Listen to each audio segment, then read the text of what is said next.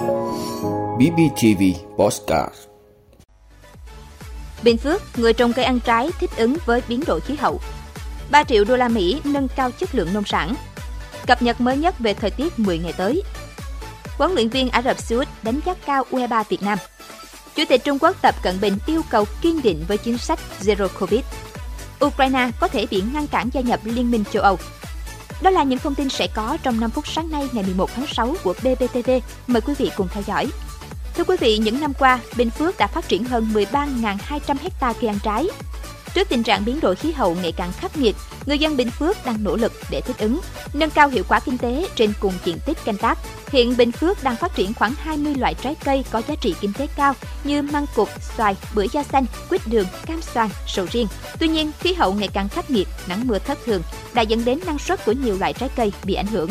Vì vậy, thực hành nông nghiệp tốt chính là cách làm của nhiều hợp tác xã, trang trại trồng sầu riêng tại Bình Phước áp dụng để ứng phó với biến đổi khí hậu nhằm nâng cao năng suất, tăng hiệu quả sản xuất trên cùng diện tích.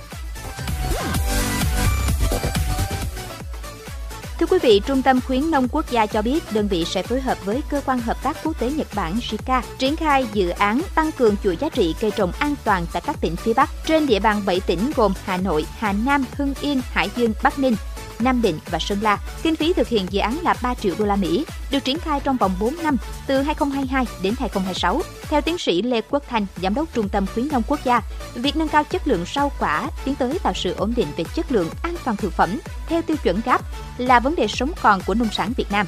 Những loại rau quả của Việt Nam sẽ có khả năng cạnh tranh trên thị trường thế giới nếu như rau quả có chất lượng ngon và đảm bảo an toàn vệ sinh thực phẩm, đạt tiêu chuẩn GAP.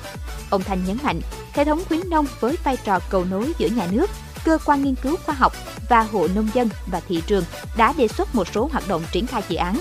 Cụ thể, xây dựng tiêu chí và lựa chọn các hợp tác xã địa phương, tập huấn cho giảng viên, xây dựng kế hoạch thúc đẩy việc mở rộng cây trồng an toàn, tập huấn về khảo sát thị trường cho các hợp tác xã, chia sẻ kinh nghiệm của Nhật Bản về chuỗi giá trị.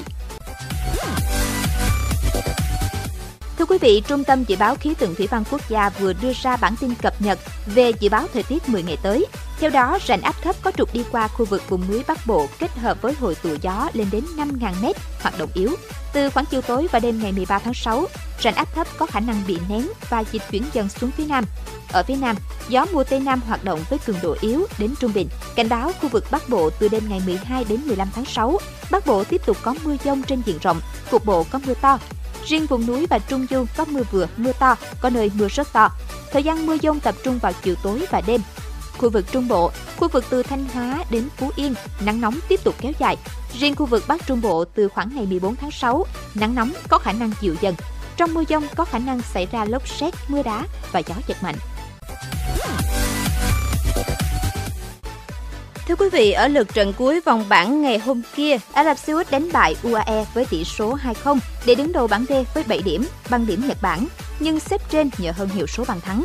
Đoàn quân của huấn luyện viên Saad Al-Seri sẽ chạm trán U23 Việt Nam ở tứ kết. Tại các giải chính thức cấp độ U23, Việt Nam chưa từng giành chiến thắng trước Ả Rập Xê Út. Dù vậy, huấn luyện viên Saad Ansari vẫn đánh giá cao U23 Việt Nam. Nhà cầm quân này khẳng định đã vượt qua vòng bảng khi không có đội nào yếu và U23 Ả Rập Xê Út sẽ thận trọng trước mọi đối thủ. Trong trận đấu tới, U23 Ả Rập Xê Út sẽ không có sự phục vụ của đội trưởng Saud Abdul Hamid và tiền vệ Ibrahim Manashi vì án treo giò. Chia sẻ về tình hình lực lượng, huấn luyện viên Saad Ansari cho biết, chúng tôi tới đây với 21 cầu thủ và giờ mất đi hai người. Chúng tôi sẽ đánh giá tình hình và bổ sung thêm người trước trận đấu với U23 Việt Nam. Điều quan trọng là U23 Ả Rập Xê Út có sự phục hồi tốt, đội bóng của tôi có chất lượng tốt. Giờ là lúc chúng tôi nghĩ về trận đấu với U23 Việt Nam. Trận đấu giữa U23 Ả Rập Xê Út và U23 Việt Nam sẽ diễn ra vào lúc 23 giờ ngày 12 tháng 6. Thưa quý vị, Chủ tịch Trung Quốc Tập Cận Bình vừa nói rằng nước này phải kiên định với chính sách Zero Covid khi hơn một nửa trong tổng số 25 triệu dân của thành phố Thượng Hải tiếp tục phải xét nghiệm vào cuối tuần này. Biến chủng Omicron lây lan nhanh chóng dẫn đến nhiều đợt hạn chế diện rộng ở những thành phố trọng điểm như Bắc Kinh và Thượng Hải, gây tổn thất đáng kể cho nền kinh tế lớn thứ hai thế giới. Các lãnh đạo Trung Quốc đang cố gắng cân bằng giữa dập dịch với hạn chế thiệt hại do phong tỏa. Ngày 9 tháng 6, ông Tập Cận Bình kêu gọi phối hợp hiệu quả giữa việc ngăn chặn và kiểm soát COVID-19 với phát triển kinh tế xã hội. Tuy nhiên, ông nói rằng phương pháp Zero Covid năng động của Trung Quốc phải được đề cao một cách kiên quyết. Xin Hua đưa tin. Thưa quý vị, bà Olha Stefanisna, Phó Thủ tướng Ukraine về hội nhập châu Âu cho biết, bảy quốc gia đã đề xuất các lựa chọn thay thế cho Ukraine ngoài việc ứng cử vào EU. Những quốc gia này không thuộc Đông Âu hay khối Baltic. Có ba quốc gia đặc biệt không ủng hộ việc cấp tư cách ứng viên EU cho Ukraine, bà Stefanisina nói, nhưng không tiết lộ chi tiết.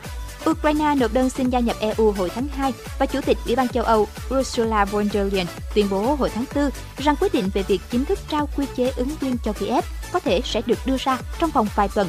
Dự kiến Ủy ban sẽ nhóm họp về việc này vào tuần tới, nhưng quá trình kết nạp có thể sẽ không diễn ra nhanh chóng như những gì bà Ursula von der Leyen hy vọng. Các quan chức giấu tên tiết lộ rằng trong khi đa số quốc gia thành viên của EU sẵn sàng ủng hộ việc trao tư cách ứng cử viên cho Ukraine, thì một số nước bao gồm Đan Mạch lại phản đối. Đan Mạch nói rằng Ukraine hiện vẫn đang ở giai đoạn rất sớm trong việc gia nhập EU. Kiev sẽ cần phải cải thiện cơ bản khuôn khổ lập pháp và thể chế trong các lĩnh vực dân chủ, pháp quyền, nhân quyền, bảo vệ cộng đồng thiểu số và chống tham nhũng trước khi được chính thức coi là một ứng viên.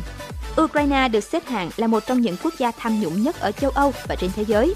Chính phủ nước này đã bị chỉ trích việc cấm đoán phe đối lập kể từ khi xung đột bùng phát, đồng thời phân biệt đối xử với những người nói tiếng Nga. Cảm ơn quý vị đã luôn ủng hộ các chương trình của Đài Phát thanh truyền hình và báo Bình Phước. Nếu có nhu cầu đăng thông tin quảng cáo ra vặt, quý khách hàng vui lòng liên hệ phòng dịch vụ quảng cáo phát hành số điện thoại 02713 887065. BBTV, vì bạn, mỗi ngày.